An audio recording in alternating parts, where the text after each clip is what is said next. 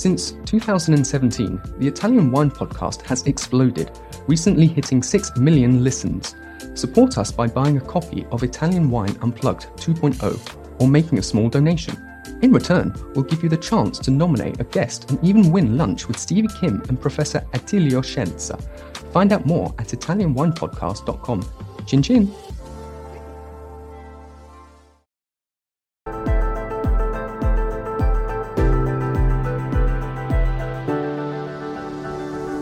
Welcome to the Italian Wine Podcast. I'm Cynthia Chaplin, and this is Voices. Every Wednesday, I will be sharing conversations with international wine industry professionals, discussing issues in diversity, equity, and inclusion through their personal experiences working in the field of wine. If you enjoy the show, please subscribe and rate our show wherever you get your pods. Hello and welcome to Voices. Today I'm very happy to welcome Salvatore Evangelista to the show. He is the company representative from Terra di Aione, the winery that won Best White Wine at this year's edition of Five Star Wine, The Selection. So, welcome to the show. Thank you for coming and congratulations. Thank you. Thank you. I'm happy to be here. Well, we know that Terra di Aione is in Irpinia in Campania, and the Carpenito family has been growing grapes there for about 150 years. But it wasn't until 2006 that they decided to make their own wines. So, can you tell us a little bit about the history of the cantina and why they decided to start making wines? Uh, yes, of course. So the uh, the property uh, is actually owned by the family Carpenito family, which they're originally from this small town in Irpinia, in the province of Avellino, which the name of the town is actually Tufo. That's where the uh, the uh, actually the epicenter of the the Greco di Tufo comes from. You know, there are uh, Altogether are the eight commons uh, around the tufo that they are able to make the DOCG uh, Greco di Tufo. But as the, the name says, the tufo is the, you know, the pinnacle for the area.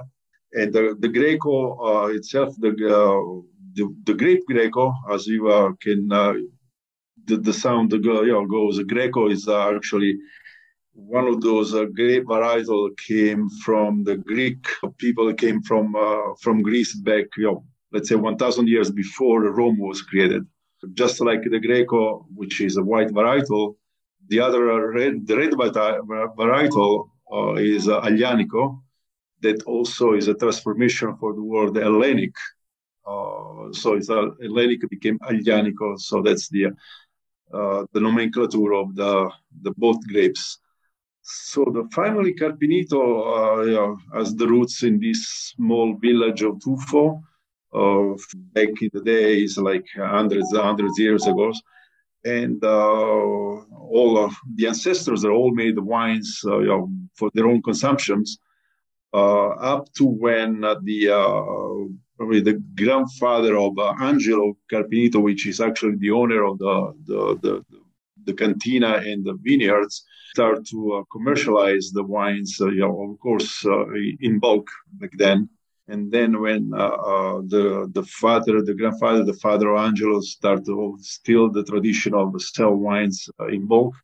But then Angelo himself, back in the late 80s, start to to bottle the wines, you know, you know, uh, make the winery with you know the, the bottling line and all the the stuff you need to uh, bottle, yeah, uh, and then he, um, he started basically in the um, late 80s to uh, know, to make the wines that nowadays is still bottled with a little difference of label changed in the, through the years.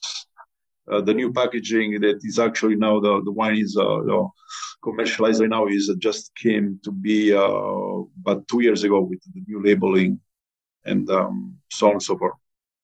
Well, the, the wine that won the trophy is obviously your Greco di Tufo DOCG, made with 100% native Greco grapes, as you said. And I really love this grape. It's a late ripener, and typically it gets a textural mouth feel. Um, it has a lot of structure to it. So, can you tell us a little bit about the winemaking and the character of this wine that won the trophy?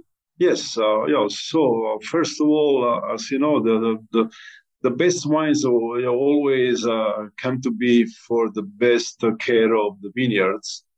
So, you know, they, they spend lots of time in the vineyards with the, you know, the help of agronomists and, uh, you know, other people. They, they work the vineyards uh, thoroughly throughout the year.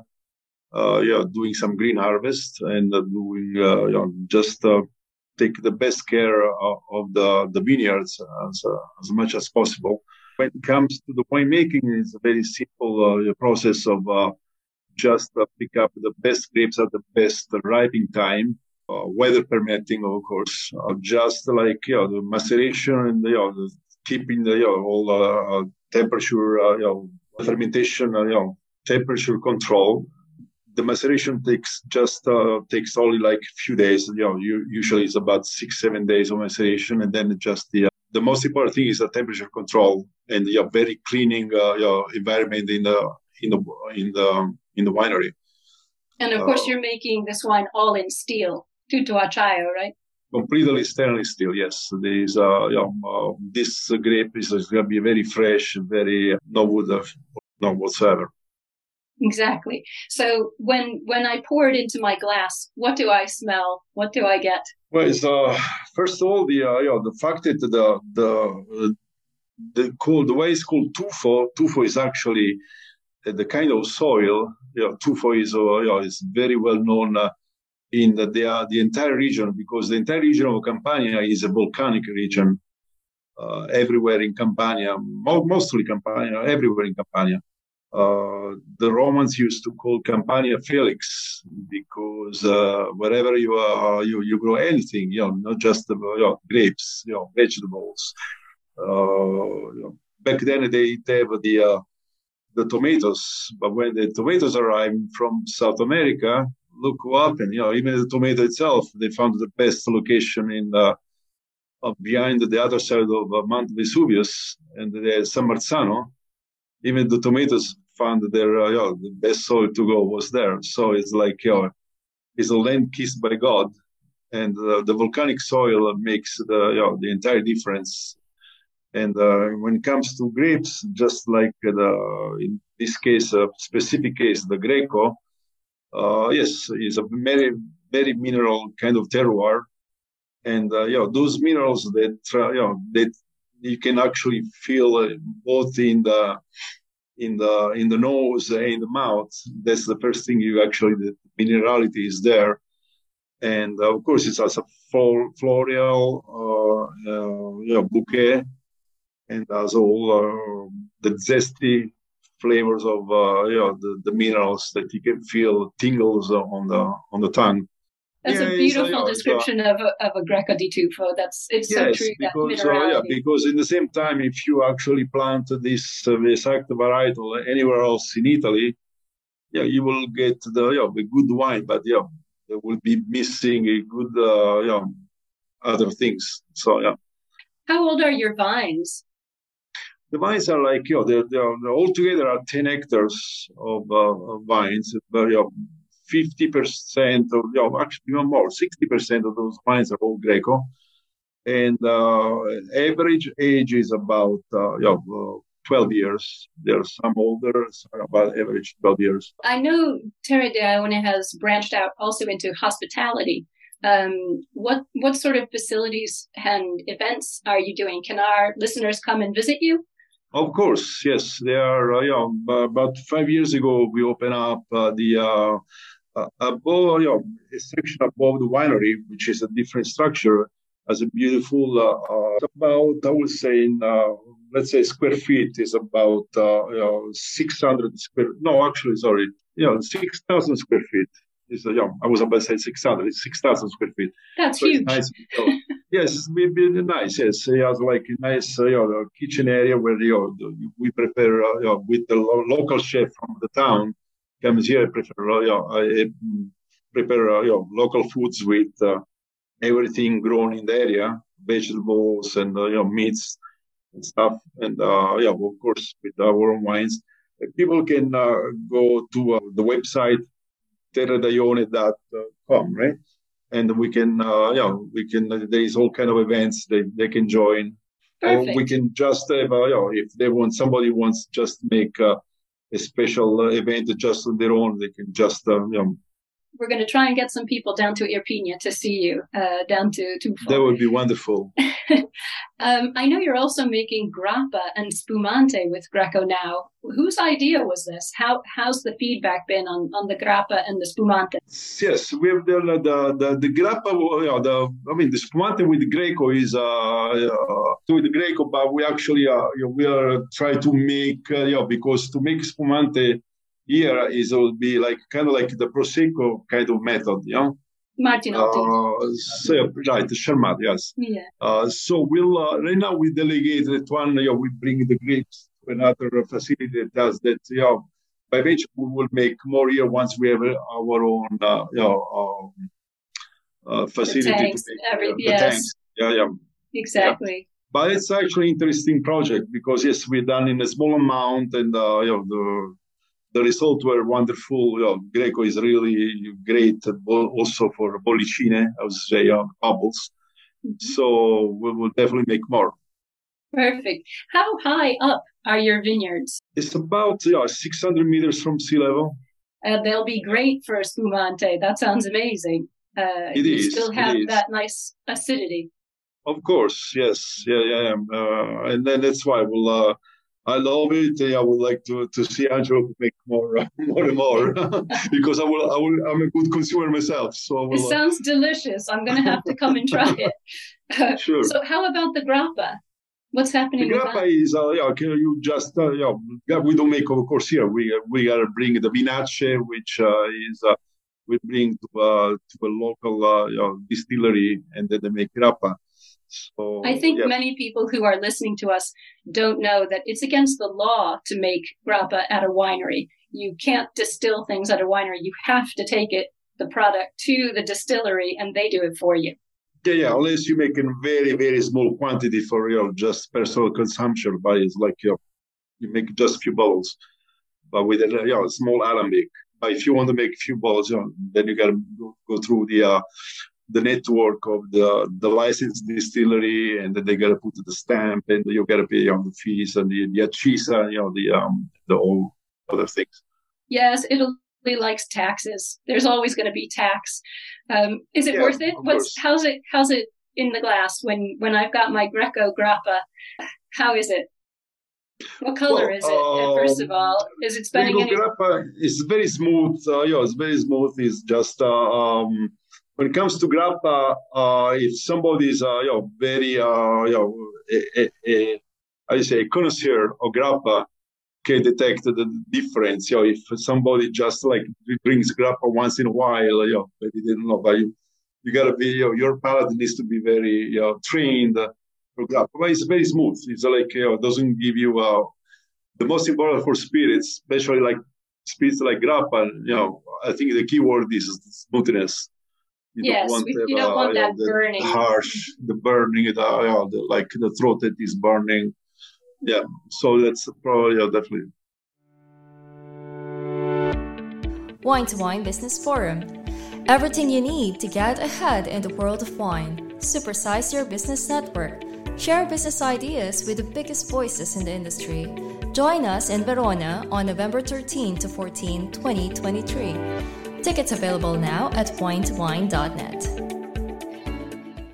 Well, these are both really interesting. I'm going to have to come back. I love Irpinia. I, I need to come and see you. But um, before I let you go, let me just ask you, you know, sort of your thoughts about Irpinia at the moment.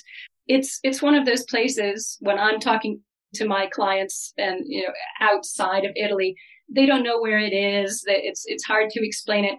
And we have such amazing wines coming from there now. You know, you won a trophy. Lots of um, producers really creating excellent wines. What's your strategy to sort of put Irpinia on the map? When when I'm telling my clients in New York they should buy Campania wine and it should be Irpina wine, how are we going to get their attention and, and get these wines on the map?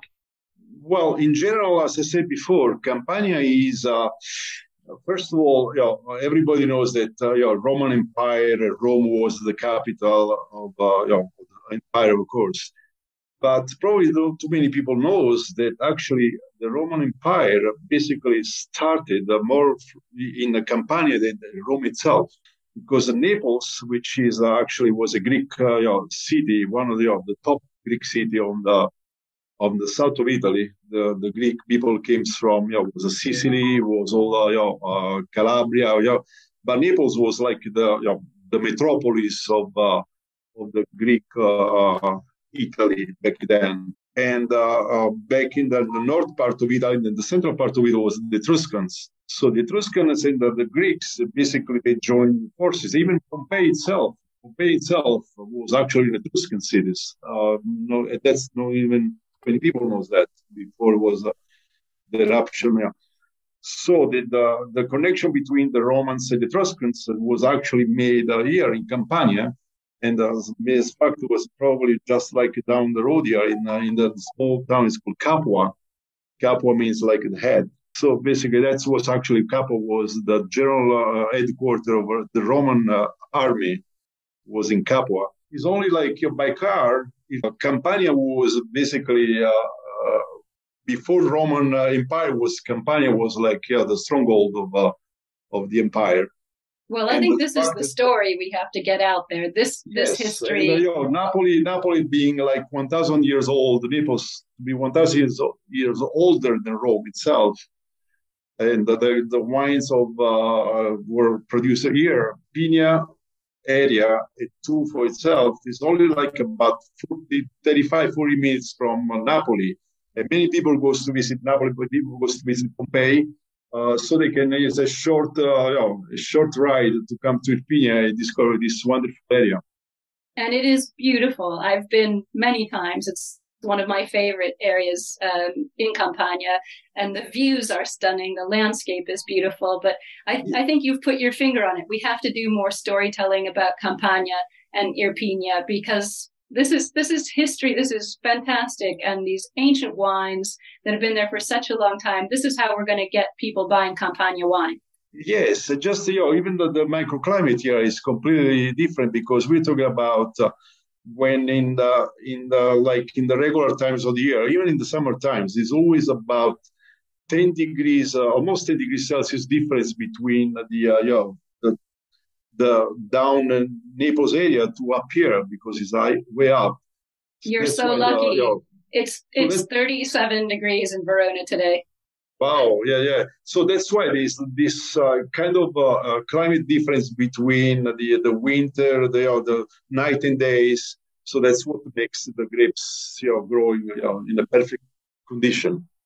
Well, I can't wait to come back and visit Irpinia again, and I'm going to have to come and see Terre di Aione. I haven't been there yet, so I have something to look forward to. That Spumante Greco di Tufo.